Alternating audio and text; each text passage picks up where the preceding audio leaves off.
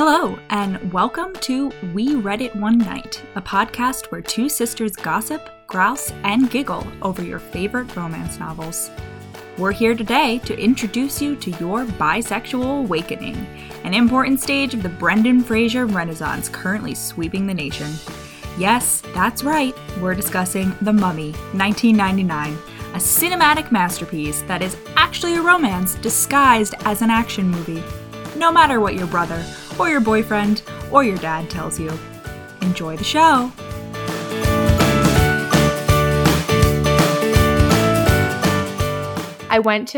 We went to a farm that rescues farm animals a few weeks ago, mm-hmm. and we were walking up to see the cows, and all the cows were pretty chill. They were people were petting them, they were just eating, except for one that looked at me, and I was like, that cow does not want us here. It's aggressive. It was huffing at me, and no one else noticed the body language of this cow. But then 15 minutes later, Cameron or my friends, I can't remember who, tried to pet it, and the guy in charge was like, oh, no, that's the one you don't want to pet. And it stamped. He was like, yeah, she's no. She's not into visitors. Leave her alone. And I was like, we had a telepathic connection there.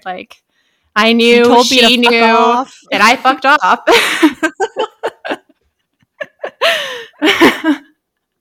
Proud of you. Happy for your telepathic connection with this guy. Yep. Luckily, no one was trampled to death.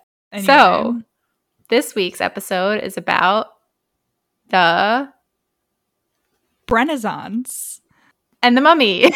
It's the Brenaissance. Yeah, The Mummy, 1999, starring Brendan Fraser and Rachel Weisz, aka the greatest on-screen chemistry of all time between two actors. Possibly. Well done. Ew. Name a better couple right now. Brendan Fraser and Ursula, whose actual name I do not know, in George of the Jungle. No. Listen, I love George of the Jungle. The reason George of the Jungle is good because Brendan Fraser spends the entire time shirtless and oiled up, and it's just generally amusing. It's not because of the chemistry with fake perm, whatever actress's name is. Oh, I love her. I want a perm because of that. Or I did, at least at some point, and it comes back every few years. Anyway, Brendan Fraser is wonderful, and he is the star of The Mummy, and he's currently having a resurgence of his career, and I've heard nothing but lovely things about him. Yes. And he was the follow-up to Harrison Ford that we never were given the true opportunity to have. I appreciate because we didn't understand what we had when we got it. The charisma, the swoopy hair, the muscles, the acting talent, the doing his own stunts. A Renaissance man. A Brenaissance man. if I've ever seen one. So we start this movie long before Brendan Fraser, thousands of years ago. How long ago was it's this supposed to be? 3000 BC. I don't know. Okay, the Egyptian Empire lasted for a very long ass time. So I don't know exactly Egyptian when. Empire. Yes. And the setup is that we have Imhotep, our future villain for unexplained reasons, is in love. Sexy bald man, constantly walking around shirtless. Yes. He's the head priest. He's in love with one of Pharaoh's probably many wives. Okay. And she's in love with him. It's Pharaoh's concubine. So they're not even married. Oh, yeah. Exactly. He didn't even put a ring on it. Yeah. He's just trying to possess these women. And the priest is like, I'm not here for it. This is the love of my life. But of course, for some reason, they're supposed to be the villains, and the narrator is clearly on Pharaoh's side for no reason. Yeah. So of course, they get caught. They kill Pharaoh. Oh no, they get caught. Okay, they get caught because she is caught. She's painted she doesn't have any real clothes except for some tasteful netting. Her clothes are just paint, and they start making out. And he doesn't even take this opportunity. If you're gonna touch her, at the very least, grab her butt or her hips or her boobs, something sexy. No, he just grabs her arm, and then Pharaoh sees the smudged paint and is like, who has touched you? And she's like, ah, fuck. And instead of being oh, I bumped into a door or that one of the many columns in this room.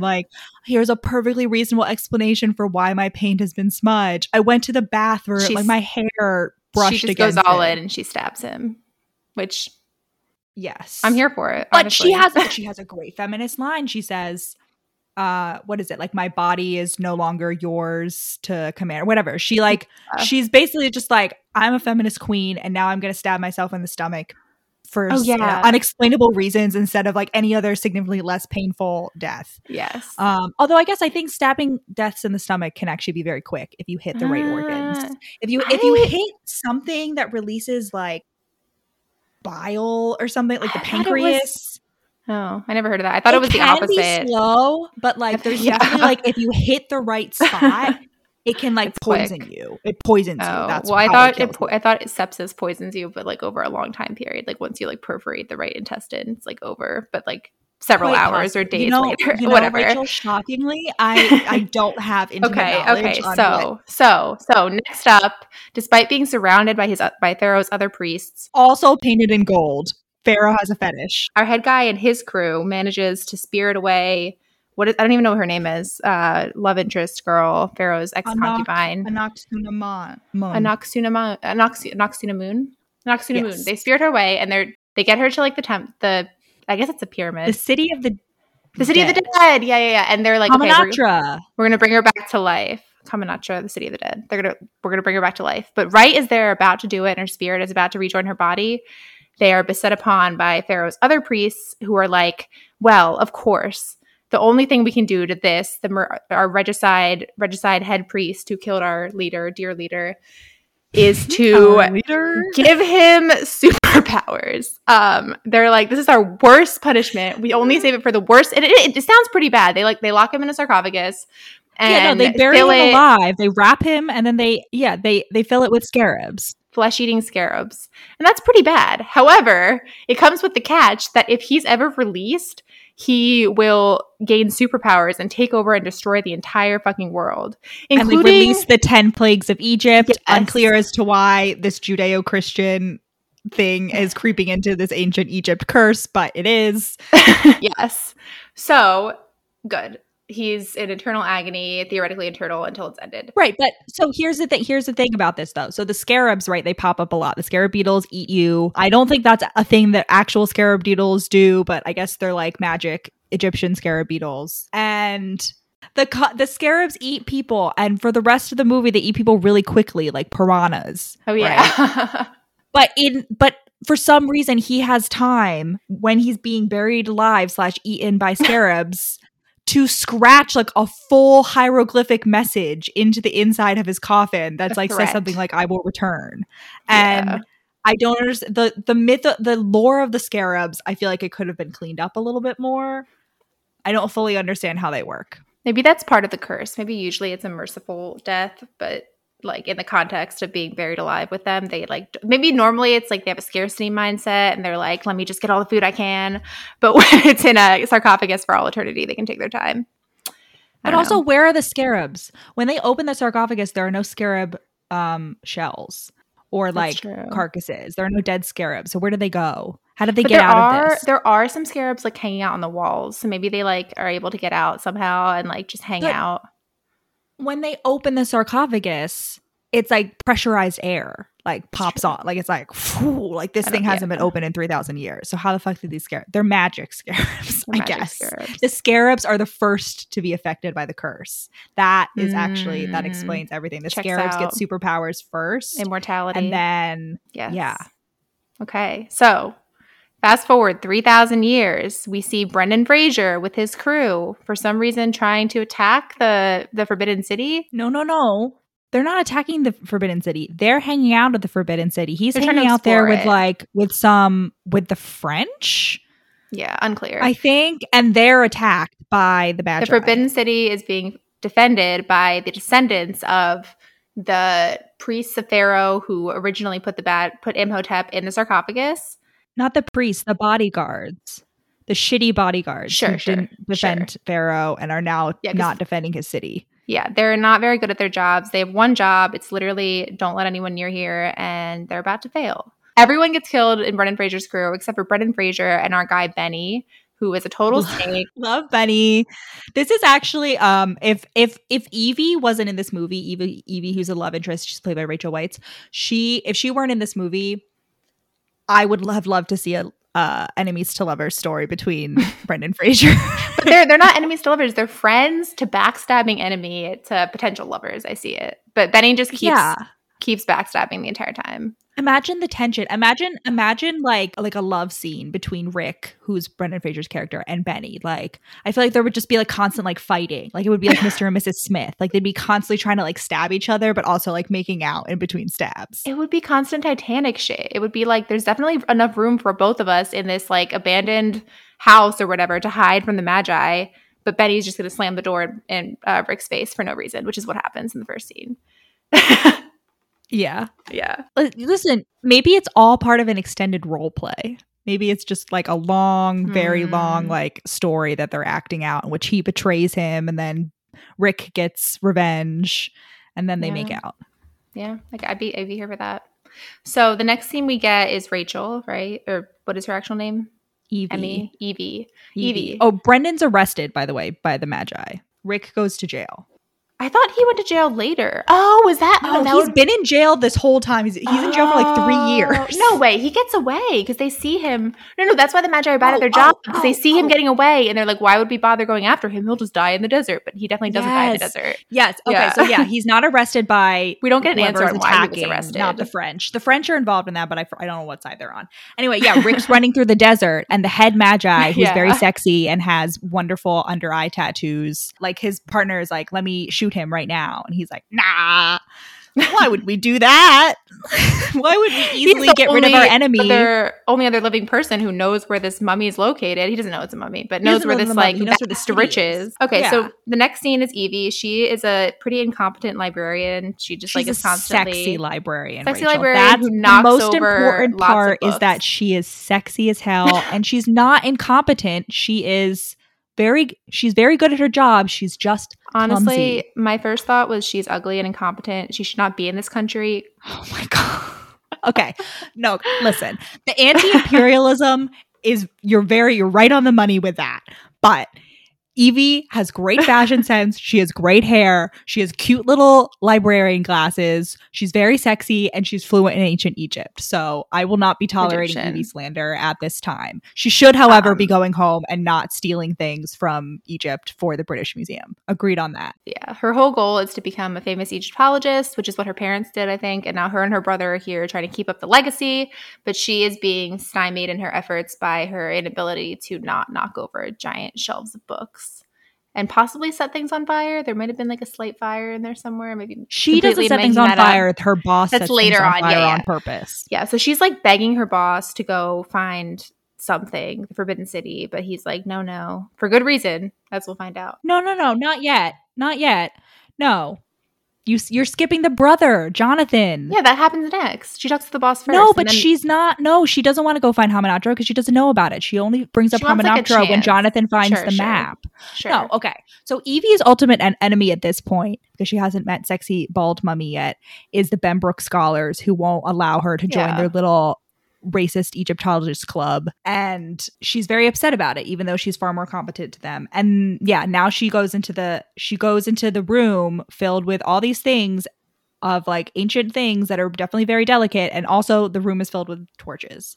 And I feel like that's a very contradictory thing, that you are putting open flames in front of like all these like 3,000-year-olds. There is no electricity. Maybe this is like 1930. They have planes. I guess like I don't know. I feel like you just had a random blackout for 2 hours in Pennsylvania, of all places. It's possible the 1930s Egypt did not have reliable electricity. But like, as opposed to even if you don't have electricity, like gas lamps in glass, they have they're torches, Rachel. They're torches. Yeah, whatever. Next thing, she meets up with her brother. He's like, "Yo, I pickpocketed this sweet thing, right?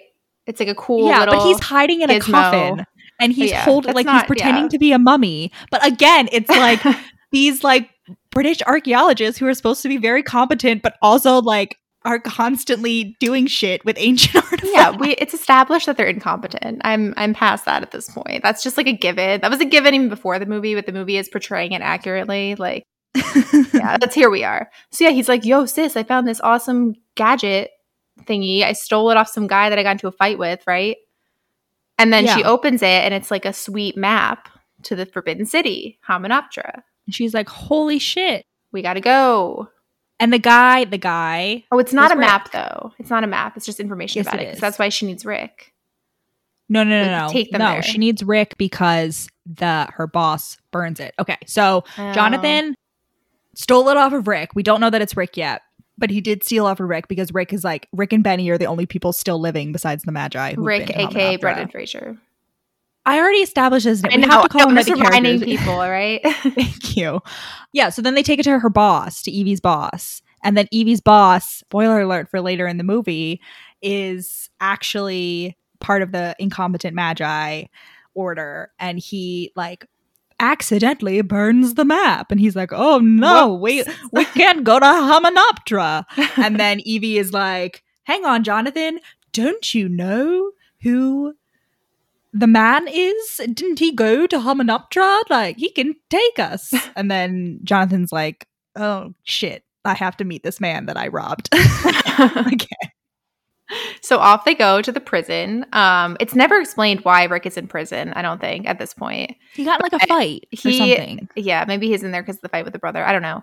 He's in there and he's like, hey, lady, like, what can I do for you? And she's like, take us to the city. And he's like, only if you give me a kiss. And then he just like sexually assaults her through the bars. Okay, but you're shitting over why this is okay because Brendan Fraser, his hair is grown out. He's like a little ruffled. He's got a 5 o'clock shadow. Like Rick is dirty and been in this prison for presumably a long time. And he like, if you ever wanted a sequel to George of the Jungle, this is it. This one specific scene in The Mummy is George of the Jungle transported to 1930s Egypt because he's sexy as hell. Yeah, she's into the kiss. I'm not sure it totally makes it okay, but we're just going to move past that because he's hot and he's wearing suspenders okay, and he has rolled up sleeve. For the record, people, it does not make it okay. Even if the guy kissing you without consent is hot, that does not make it. Brendan Fraser could kiss me any day. And that's okay. That, well, the difference there would be that you are saying it's okay. Anyway, he agrees to take them, except that he's about to be hung. For some reason. That doesn't really make sense that the fight with Jonathan would put him in jail because like now he's being hung. Yeah, we never get the full backstory. But anyway, so he's about to be hung and Evie's up there watching it with the prison warden, constantly trying to make a deal with him the entire time to like let him go. And she doesn't succeed until he's like, he's hanging there, right? Like they pulled the lever. Pull the lever, Gronk. Yeah. Because Evie's like, if you let him go, he's going to take his Hamunaptra and I'll give you a cut of the treasure. Right. And so they're negotiating like 20%, 30%. And then she like does some clever negotiating play and like gets him down to like 25% when he was going to do 30. Anyway, Evie is competent and I don't care what you say. She knows that girl knows how to negotiate. But yeah, Rick is just hanging there. Yeah, he's lucky his neck didn't snap. That's very common. Lucky. For those of you that don't know, in hanging, the way it's supposed to kill you is supposed to snap your neck, but most of the time it doesn't, and then it just slowly chokes you to death. Yep. Which is why it was a very entertaining public event before there was television and radio. All right. So our gang is getting to the boat. All right. They meet up, and we have that classic scene where Evie sees Rick the first time that he's not in prison garb, and he cleans up nice, and you can tell that she appreciates it. She's like looking him up and down, and she's like, wow, I did not expect this to be what you looked like underneath the Egyptian prison grime. She's talking about how much she's like complaining to Jonathan. She's like, oh my God, he sucks so much. Like he kissed me. I was definitely into it, but I'm still mad about it. And she's like, he's terrible. And then from behind, we hear Rick be like, who's terrible? And she turns around and she's like, oh my God, this man is wearing suspenders and he has pomade in his hair and he smells like lavender or whatever soap they had. And it's beautiful. And she's like, yes. Oh no, I'll admit it. I'm aroused. And our fourth member of the crew is the prison warden, who did actually show up despite, I guess she was hoping he wouldn't. He's like, got to make sure I get my cut, right? Yes, but naturally he's going to die very soon. Yeah. Not that soon. Pretty soon. He's the first one to die, I'm pretty sure. Is he? Yeah, I think so. I don't know. Yeah. Anyway, they get on the boat on this beautiful little steamboat. It's like Death on the Nile, and there is in fact a lot of death on the Nile on this boat.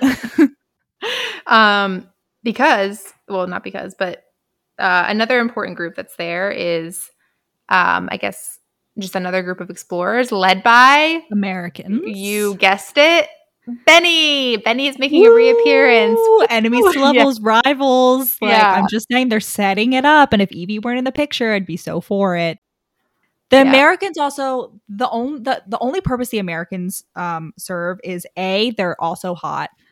So just more eye candy in this already like very, very hot movie. And B, they exist to like get cursed so that like Rick doesn't get his like eyes torn out by the mummy. And instead it's like beautiful boy, American boy who has shitty eyesight that gets his eyes ripped out. That gets shittier eyesight. They're also accompanied.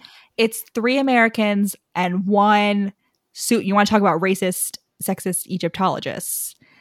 That's this guy, their friend, who's like the Evie parallel, but he's like horrible and wears a fez and he doesn't deserve to. Mm-hmm. Okay, so they all meet up. Brendan Fraser / Rick realizes that Benny is here and he's like, fuck this, you like led me to die. You basically like ditched me. I thought you were dead, otherwise I would have already killed you. So they have like a standoff. And then it's kind of sexy. Yeah, they also have like a moment where they're all playing card game and betting, and I don't remember how. Yeah, Jonathan is like, we're going to Hamunaptra, and Rick is like, Jonathan, you fucking idiot! Why would you tell them this? And they're like, well, we have someone to guide us who has also been to Hamunaptra, and that's how Rick finds out that it's Benny. And then because then Rick and Evie have a little spat where they make a bet. They make a bet over who's going to get there first. That's like somewhat relevant. Not really. I mean, not really. It's not really. It's a competition. They're all competing now. Anyway, he goes over to Evie and he's like, oh, are you still mad about the kiss? And she's like, if you call that a kiss. And I'm like, I would call it a kiss. Oh, for heaven's sake, Evie. It wasn't that good of a kiss anyway. It absolutely was. But he plops his weapons bag down on the table and he like unrolls it. And it's absolutely meant to be like the equivalent of like whipping your dick out. Like he's supposed to be like, I am a man and I have all these weapons and I'm going to roll them out on the table. And it's a turn on. I'm not going to pretend like I wasn't like that move would 100%, if I was in 1930s Egypt, that move would 100% work on me. In a bar in the modern day in New York, if someone popped his weapons bag on the table and unfurled it, probably not, with the exception of if he was like a mafia prince, and then we could live that fantasy. But 1930s Egypt 100% would work on me. And he beats into it. We can see that. But this boat is not going to be the setting for their burgeoning romance for long, because who do we see sneaking up on it but the Magi, who have now acquired boats. Yes. Now acquired boats. Yes. That's true. So Rick is fighting with Benny, and then he throws him over the side because he's like obviously pissed at Benny.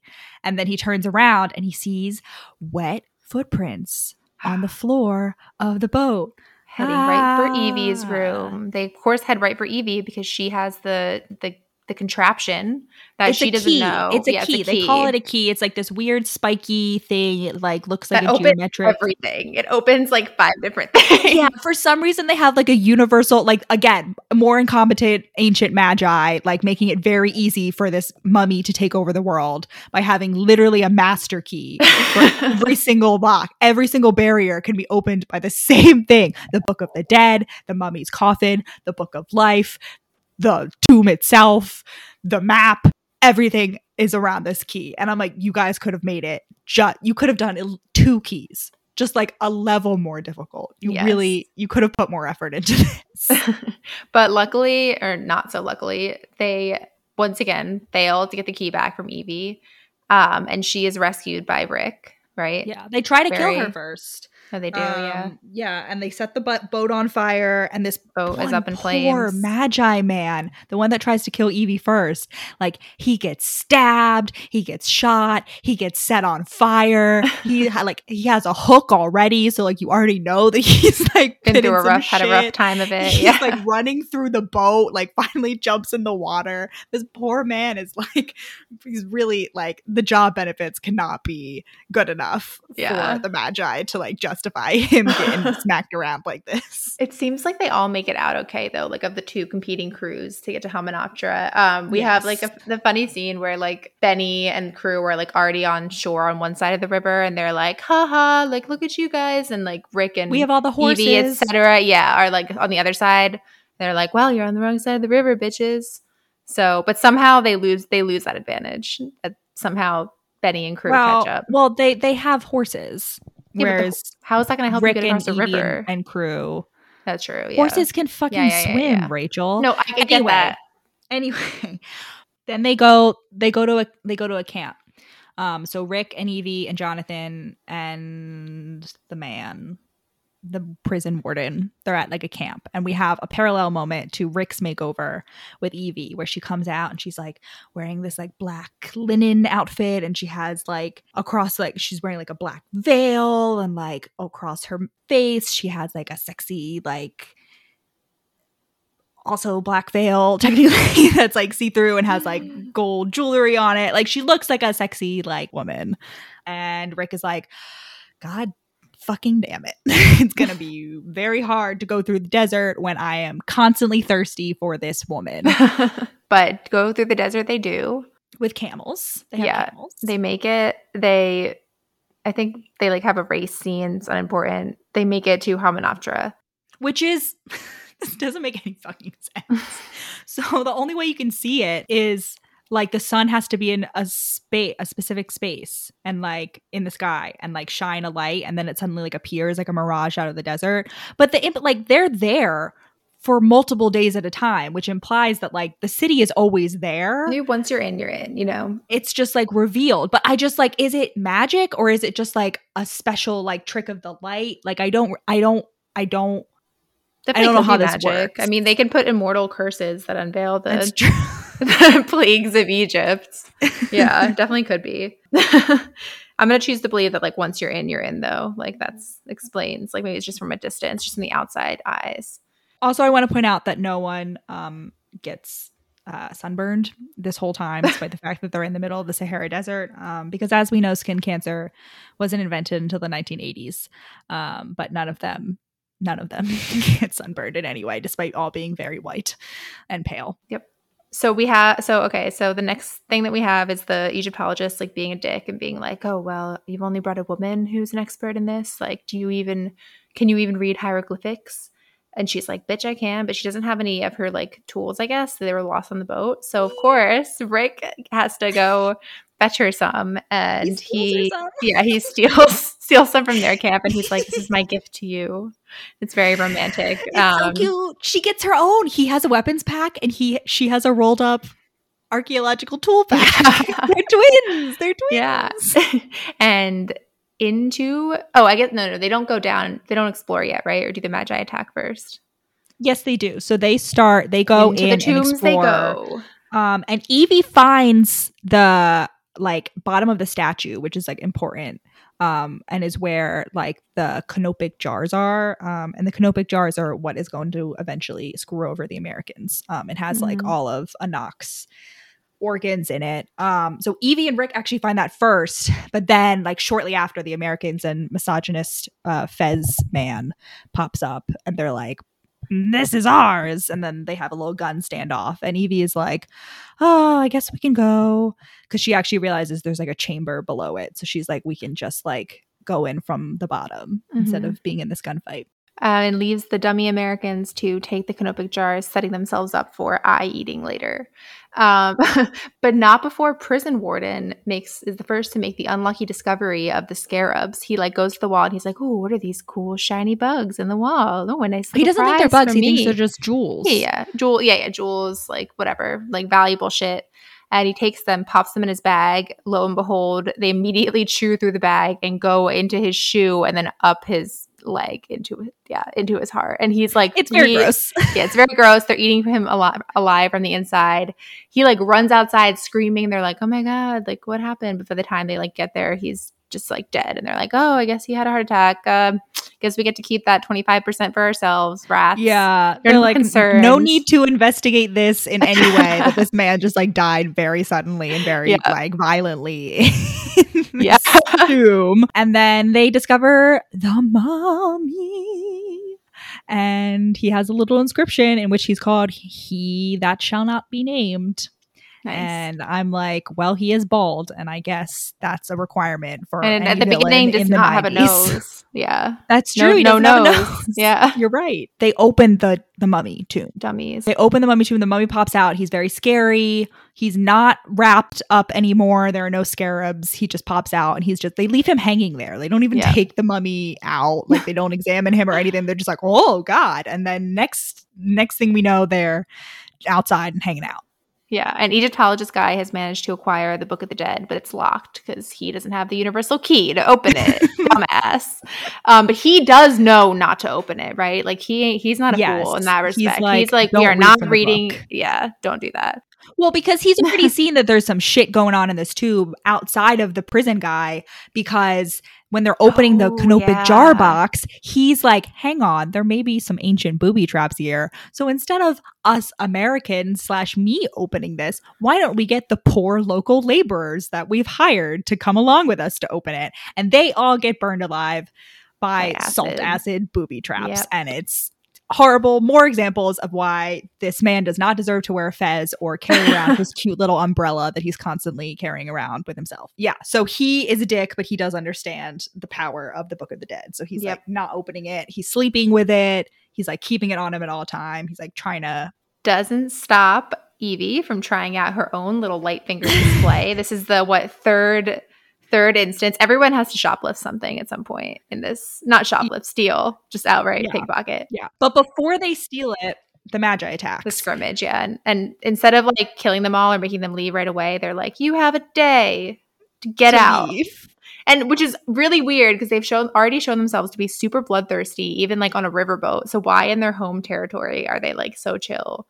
Yeah, why when these like dumb Westerners are so close to already have infiltrated the tomb? Yeah, it doesn't make any sense. But we get a cute little. This is a romance podcast, so we got to point out there's a cute little scene with Rick and Evie in which Rick is checking Evie for injuries, and he's like, "Oh my God, is she okay?" Like he's like patting her down, and like he just cares about her. He's like, "I have to make sure." And at some point, she's like. She reminds him that she's a librarian, like she's not there to like battle things. And suddenly Rick is like, I've just developed a sexy librarian kink. We're going to have to explore this later, but filing that away. Evie noting this is like, well, I stupidly didn't bring any books with me. I must go secure one. Yeah. He's also the best line, the best and worst line in the movie as the Magi are leaving. Rick is like, these men are desert people. They value water, not gold. Oh God. What is the context for that? Like, I think like the Americans are like, oh, they just want the gold for themselves. They just want to like steal it. The Magi, yeah. And like, yeah, the Magi just want to like, they just want it for themselves. Like, and Rick is like, nah, dudes, like there's something else going on here. Like if they're like this, like hung up about this place, like it's because there's some shit going on. But of course no one listens to Rick because otherwise we wouldn't have a movie. Yeah. Instead of delving further into this odd segue of the water thing. Yeah. So they're all hanging out by a campfire. Rick comes over to Benny and is like, you're in her seat so that Evie has a seat. And he's like, get the fuck up, Benny. Like, you're no longer my lover. Evie has surpassed you. Like, make room for my lady. And then she steals the book. Yes, she stole the book. She sneaks away in the middle of the night and she has the book. And of course, she also has the key for the book. So opens the book. And of course, the first thing she does is read out loud from the book, which in ancient Egyptian. She doesn't even translate. Right. As we should all know, is probably the worst thing you can do when currently at. Like, what if she had like waited to read the book until she got home? Like, do you think that still would have triggered the curse? You like have to be in the city. I don't think you have to be in the city. But I think the fact that they're in the city just enables them to like encounter the mummy more quickly for cinematic purposes. Egyptologist wakes, like he like sits up from his sleep and he's like, no, don't read from the book, but it's too late. And the curse has been triggered. And there's locusts. There's a giant, and it's like the Midwest in the summer. Swarming. So that causes some problems, but not enough for them to want to leave. No, they all run away from the locusts into the tomb. True. They all run into the tomb from the locusts. The Egyptologist guy has like a big dramatic line. This is his last really relevance in the story. And he's like, what have we done? And I'm like, well, maybe if the British just stopped trying to steal Egyptian things, this wouldn't have happened. But y'all had to be colonizers, and look what you've done now.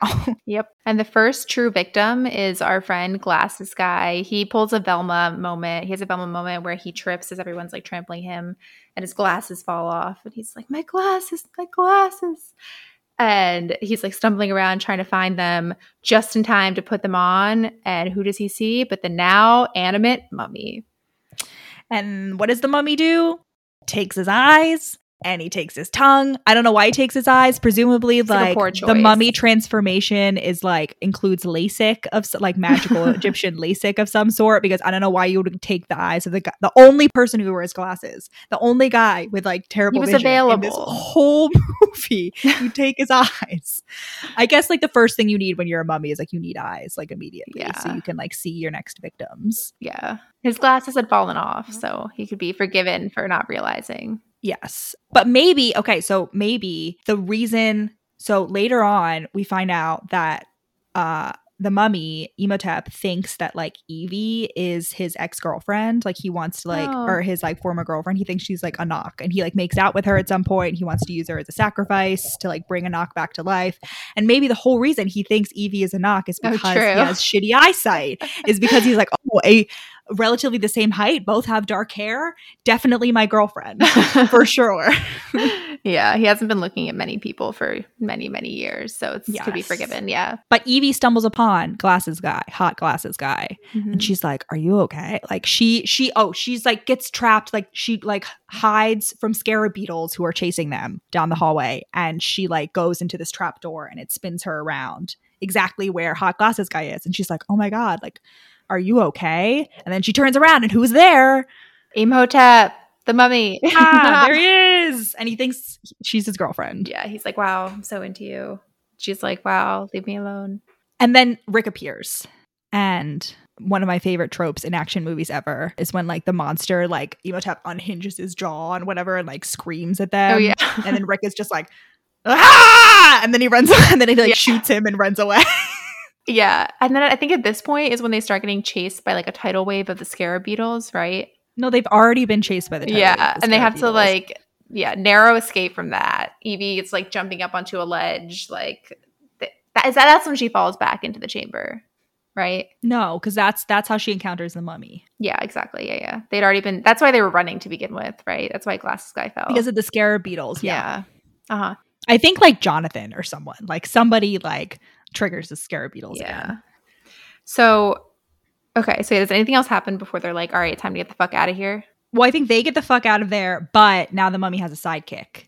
Oh, true. We don't know. Benji, true snake form, Benny, unsurprisingly, has decided to go with the character most. He's like, well, if I help him destroy the world, maybe he'll leave me alone, which honestly, not the worst thinking, like logically, but... To be fair to Benny, the mummy is advancing on him. Now, Benny did not take one of the jars, so he's not like cursed to be like have his like body parts taken for Imhotep's like regeneration.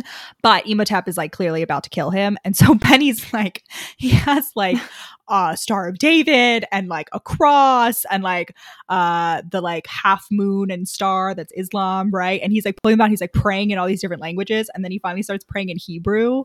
The mummy's like, the language of the slaves. Like, I can use this man as my servant, which. Apparently, Rachel, what did you tell me when we were watching? There's like any evidence that the Hebrew people were ever actually slaves in Egypt. There's a lot of different theories about how that story got into like the Torah/Bible. There's like something about how there might have been like an earlier tribe that was enslaved by Egypt, and then like the Israelites met up with them, and then that sort of like got passed down in the lore. But yeah, I don't think there's any point at which the ancient Egyptian pharaoh would have heard Hebrew, like historically. No, it doesn't make sense. And I honestly, when I found this out, I felt so betrayed, because The Prince of Egypt is one of the most animated stories of all time. And I was under the impression there was historical truth to it. The same way that regardless of whether the other believe that Jesus existed, Caesar was a thing, and they did do a census around this time, and there's historical backing. I think the census thing is not. I think there's historical backing that Jesus did exist, but not the census never happened in that way. Basically what I'm saying is that the details aren't provable, sure. But there's a general historical backing. So I was under the impression that the same thing was the case for Jewish people being slaves in Egypt, and apparently not the case at all. There's no historical evidence that which is unfortunate, happened. But it works for Benny in this movie. Also, Benny just in general, it's very unclear where he's from, what his accent is in general. He just seems prepared. He seems prepared for all situations. He blends in, and it works for him here because Pharaoh's language of the slaves. You can be my servant. Win-win. And then he pulls out a pocket full of gold that I don't know. This man was mummified, presumably naked. So I don't know where he has pockets. Is he holding it in his rib cage? What's going on? But he pulls out and he's like, I'll give you gold if you serve me. Which is nice of him, because it seems to me Benny would have done it for free at this point. Yeah, no, he's paid. So at least he's paid to be evil. It's not exploitative henchmanship. I mean, it kind of is. Just Benny exploiting everyone else, yeah. It's true. Everyone else who has now attempted to fuck off back to Cairo and presumably back to wherever. All in Cairo. Yeah, they're all trying to get the soonest flight out. Yeah, they have a boat for the next day. Oh, yeah. Which I'm like, listen, if I know that I've just awoken an ancient all-powerful mummy, and I have seen in the flesh what this guy looks like, and I have been told explicitly by the Magi that my gunshot to him did not take him out effectively, I would not be waiting for the scheduled boat. I would be stealing a fucking steamer and taking off down the Nile. Swimming, I would immediately be fighting a crocodile. Yeah. No, not sticking around in any case. But yeah, so they're all hanging out at the hotel, and we meet Winston, who is a mustachioed former gentleman airplane guy. He runs the airplane base, the British airplane base. And we find out explicitly his life goal is to go down in the desert like his boys. So later on, we're going to get the crew to the gang is going to charter him for a flight, which seems like a really bad move from someone whose only explicit goal is to go down in the desert like his boys did. But we're jumping a little ahead there. So I think glasses guy needs his end. Yeah, it's not going well for him. Benny's a snake. Benny, yeah, so he's hanging out in his room. They're all downstairs at the bar getting a drink because, they're understandably traumatized. And Benny has brought the mummy up in a disguise to meet Glasses Guy, who is blind now. And he's like, Prince Imhotep thanks you for your eyes. And then Glasses Guy is like, oh no! And then there's a little bit more. Yeah, yeah. It's a good line. Life sucked out of him. Benny is a snake, but damn, does he do it well? Well done, Benny. So the next thing, so the mummy, his goal right now is to track down all the people who took the jars and regenerate himself. It's also to secure Evie as a sacrifice. And when do we get the cat scene? There's a good cat scene in here because apparently until the mummy is fully regenerated, he can be repelled by cats. So we see him run in fear from a cat. And at this point, it's unclear to me if I was the Canoptic Jar people / Evie, I would just be getting all the cats off the street, asking anyone for a pet cat, carrying them around myself with them. All times. I just don't understand why.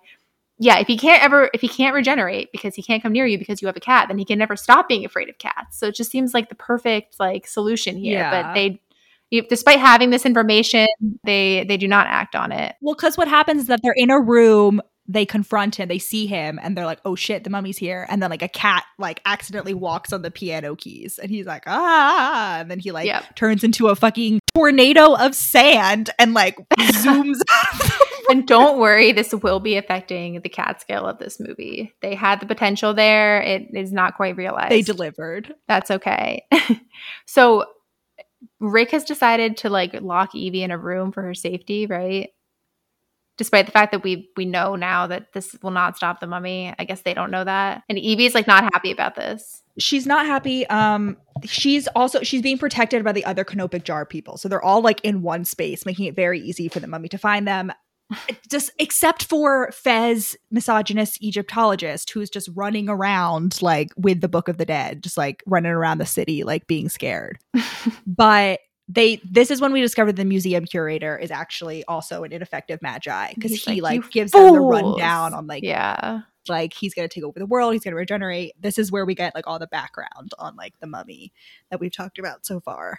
And then the mummy obviously starts unleashing the plagues of Egypt. The water turns to blood and like there's a eclipse and like all of this shit.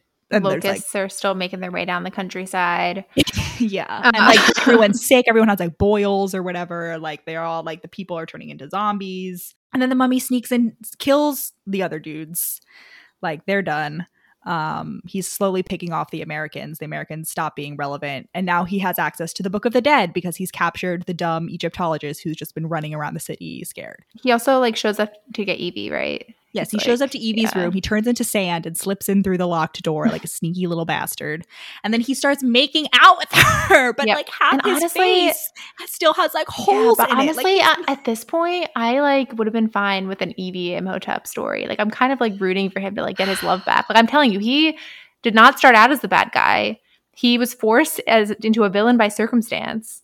And honestly, if he had been willing, if he had not been intending to sacrifice Evie, if he was just intending to like become all powerful and then she gets to be his like, you know, partner in world domination, I would have been here for it. Like, yeah, you know, sorry, Rick's cool, but like when faced with all powerful also mummy, very sexy, yeah, like, and all powerful. Yeah, I feel like the way this movie should have ended was with like a double date between Rick and Evie and Imhotep and Anak. Yes, definitely. Yes. Beautiful.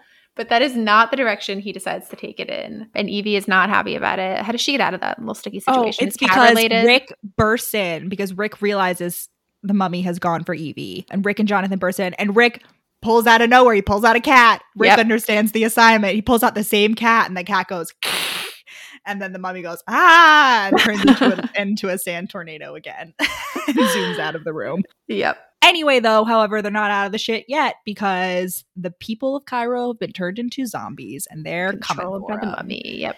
Yeah. So they have to run away. So they're running away in a cool car that they are really bad at driving and crash into a lot of shit. And then for some reason, just it bumps into like a fruit cart and they're like, must abandon ship. And then they're just like in the street and.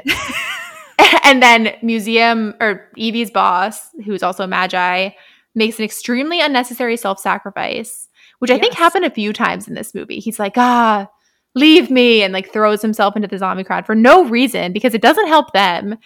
They would have been no more or less likely to get away with or without him. Yeah. He just like decides, he's gone. He's unnecessary. Maybe because he's just so embarrassed by how poorly the magi have done their job.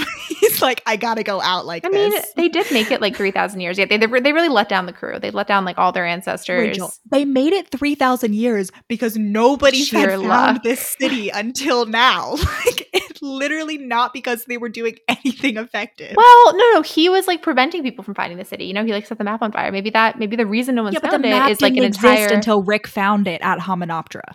Oh, true. Yeah, that's a good point. Yeah. They let him get away for no reason. Yeah. But anyway, museum director, actual Egyptian, we think, sacrifices himself, allowing the rest of the gang to escape down a sewer, I think. No. Yes. Wait. There's a fight scene. No, he gets this is where the mummy gets Evie. Yes, the mummy shows up, parts the crowd as the boss is being mauled by zombies, and he's like, "Give me." We have Evie. A Hawkeye standoff between Rick and Imhotep. Like they stare at each other, like, and their jaw lines are just like cracklingly sharp, and their abs are like pulsing, and like Imhotep is wearing nothing but a cape and a loincloth, and it's just. Chef's kiss. Yes. And then we have the classic, for some reason, foolishly believing the person when they're like, come with me and I won't kill your friends. That's what the mummy says to Evie.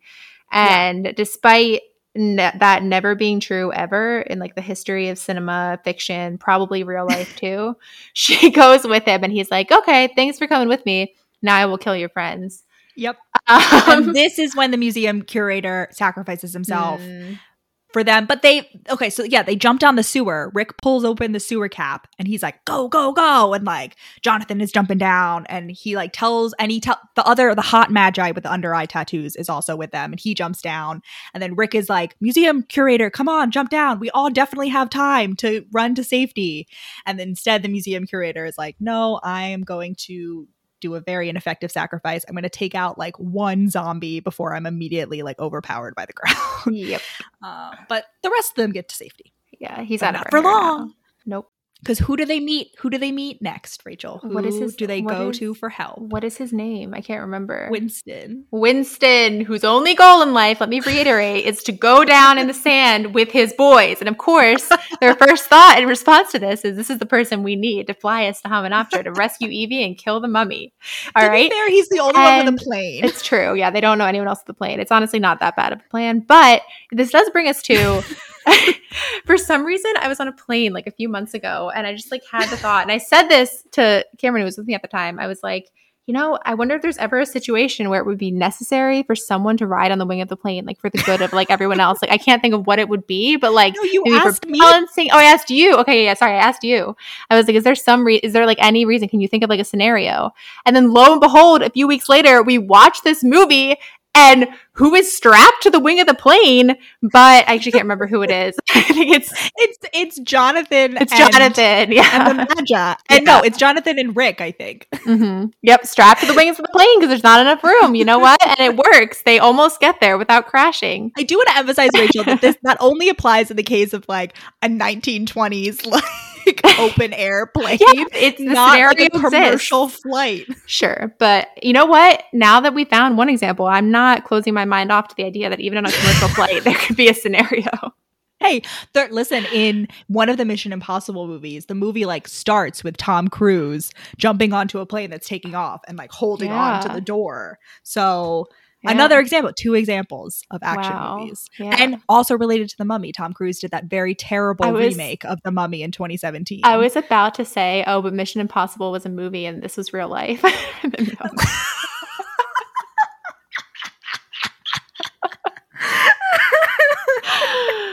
But like it could be real life, you know, like those planes exist. Yeah.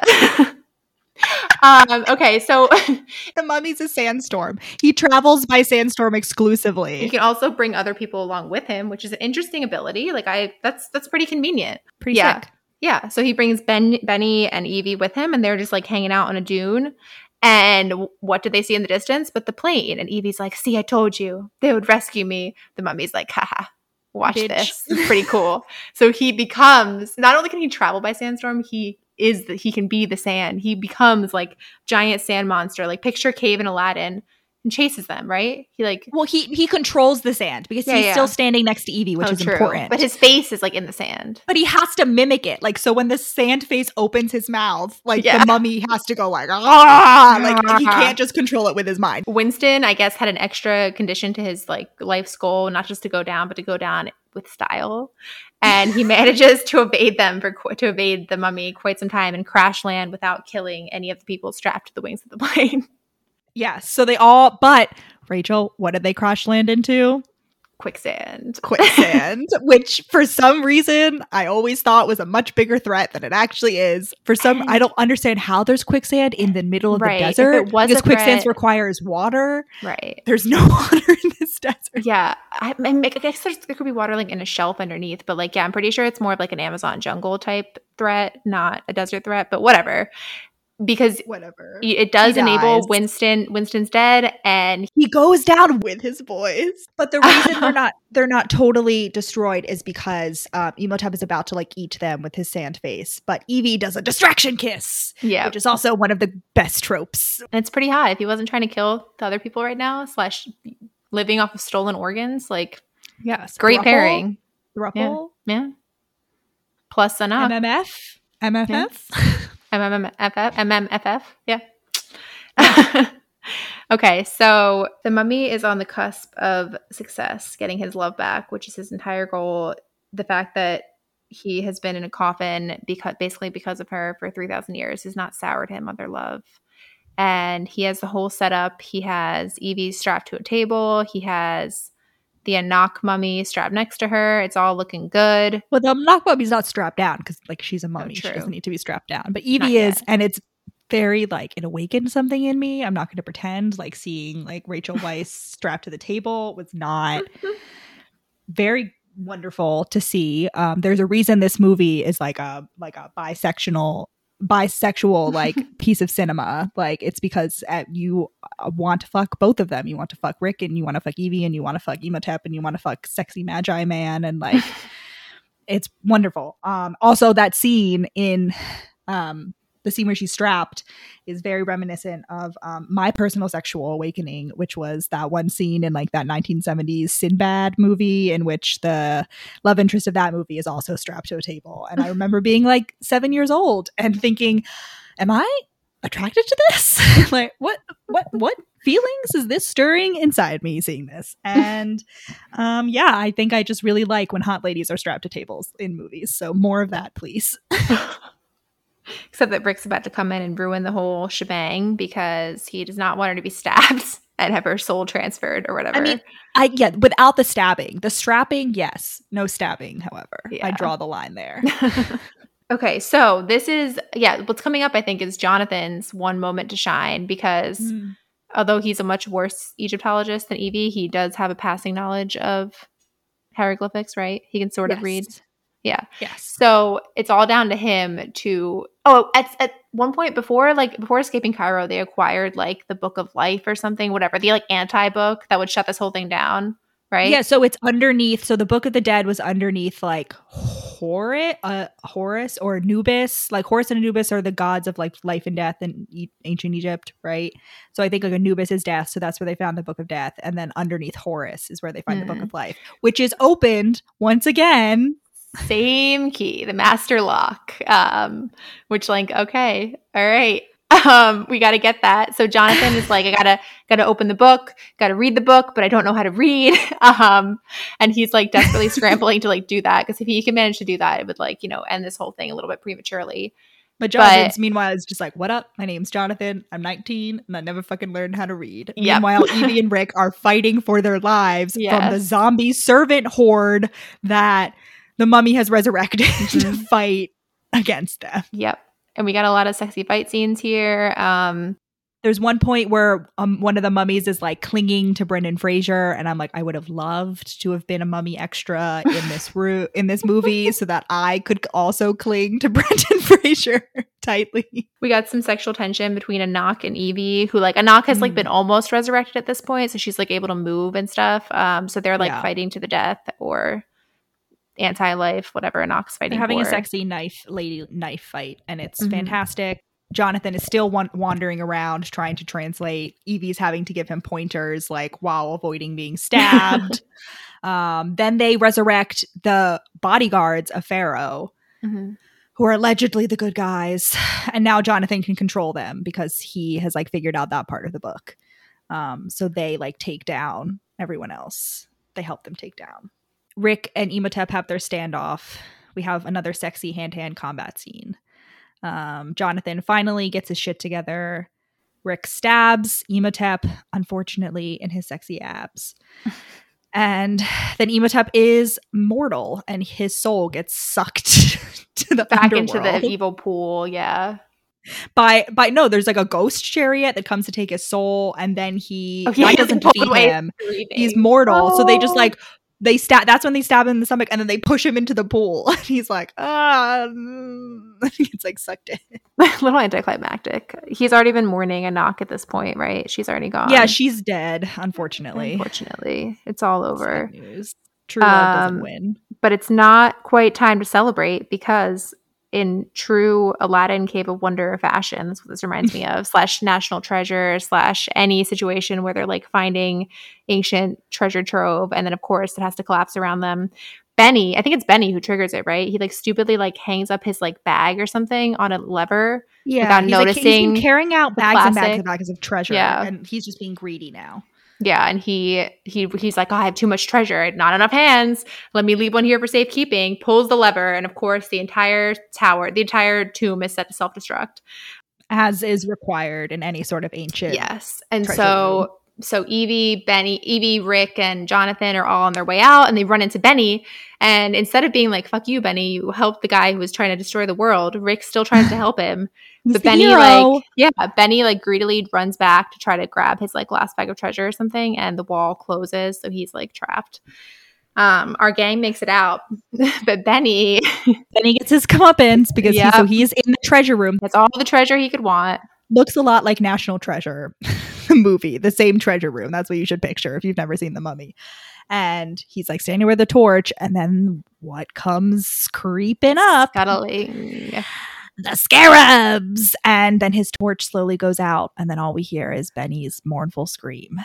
He is very horrifically eaten alive. Yeah, I wouldn't call it mournful. I would call it more like panicked, terrified. It's just like a wail in the dark. Yeah, very unpleasant, but probably quick, unlike the fate that Imhotep had to suffer. Yes. Okay, so luckily Benny is the only one who dies, unfortunately. Or fortunately. And then at one point, the Magi guy, hot Magi guy with under eye tattoos, did another stupid fake sacrifice, unnecessary sacrifice, but he didn't die because he comes back at the end. He's like, he comes up with camels, and he's like, hey, well, you guys were finishing off the mummy. I was getting our ride home. Maybe that was his sacrifice, was missing out on the adventure. Yeah, and he's like, I have to wait for the Uber, guys. Like, yeah. Like, you know how I had terrible cell reception out here in the desert. Here we have the completion of our romance arc. Yes, because Jonathan is like, I guess we go home empty-handed, which is not true because the camels are actually filled with Benny's treasure that he hauled out. But Jonathan's like, I guess we go home empty-handed. And Rick looks at Evie, who is sitting on the camel with Rick. And Rick is like, I wouldn't say that. And then they kiss. And they ride off into the sunset. Yep. And that's why it's a romance movie and not an action movie, no matter what anyone tries to tell you. Yep. End scene. End scene. Cut. Great. The end. And this movie, I do want to point out that every time I suggest that I watch this movie in any group setting, the whole group is like, ah, no, I don't want to watch The Mummy. That sounds lame. And then we watch it, and everyone's like so into it and like excited to see what's happening next, and is like commenting, and this is exactly what happened with you, Rachel, where I was like, let's watch The Mummy with the family. And everyone complained bitterly, and then everyone was into it at the end because it's a classic and it's amazing. It's a fantastic film. Love it. Yep. Highly recommend. 10 out of 10. Cat scale out of 10. 9.5 out of 10 for imperialism, but otherwise 10 out of 10. For the cat? Well, oh, no, 10 out of 10. No. Scale, 10 out of 10, I'm asking. Out of 10. 9 out of 10. Yeah, I just feel like I almost feel like we should dock points because of the huge potential for cat use that was like completely a letdown to only see cats twice, you know? I feel like there were some other cat moments too, though. That I can't. Here's my thing. There was a literal cat. There were multiple appearances of literal cats. Yeah. The same cat. But not as many as there could have been, you know? Ancient Egypt, which is already cat focused. It's true. Well, that's why the cats are there, to be fair. No. Well, no, because the cat is just like the hotel cat that's just like hanging around. Yeah, true. Either way, I'm saying there was a literal cat. There was a lot of hissing, a lot of like roaring involved. But yeah, the roar, the mummy Rick mutual roar situation. Yes. Yeah. Yes. Yep. Yeah. All right. Very cat-like. Rick is very much. Rick is a dog, but Evie is a cat. 9 out of 10. 8.5. What? I'm docking a point for lack of potential, lack of failure to live up to potential. I do want to point out that we gave 8 out of 10 to The Hating Game. Yeah, but it's almost like, I don't know how to describe it. It's like, okay, let's say you're watching a movie called Wolf King, okay? And like a cat makes an appearance. You're like, wow, this is a shock. I'm happily surprised. You're watching Tiger King. A tiger only appears once. You're like, wow. It's the same number of cat appearances, but like completely your expectations matter. Baselines matter. To be fair though, this movie was called The Mummy and not like The Pussy. Like, yeah, but again, ancient Egypt, you know? I guess. And then we get the setup of like, he is deathly afraid of cats. Like, this is like the one, this is his fatal flaw. This is Achilles' heel, if you will. I really think this movie would have been elevated even further if like everybody just had a kitten in their pocket the entire time. Yeah. And they just like pulled it out and went, meow. Meow. Meow, meow. Yep. The Meow Me. 1999, starring Brendan Fraser and Rachel Weisz. Nice. Good one. Thank you. Anyway. Where can they find us, Rachel? You can follow us on Instagram and like us on Facebook at We Read It One Night. Or follow us on Twitter at We Read It Podcast. You can also email us at We Read It One Night @gmail.com. And if you would subscribe, follow, and leave us a review wherever you're listening to this podcast, preferably 5 stars, that would really help us out in reaching more people and bringing more folks into the romance fam. And if you leave the name of a book or a movie that you want us to cover in future episodes in your review, you will get added to our magical mystical Excel sheet where we look to for future episodes. So you can help contribute in making this podcast even better. Thanks for listening. Yeah. Bye. Bye.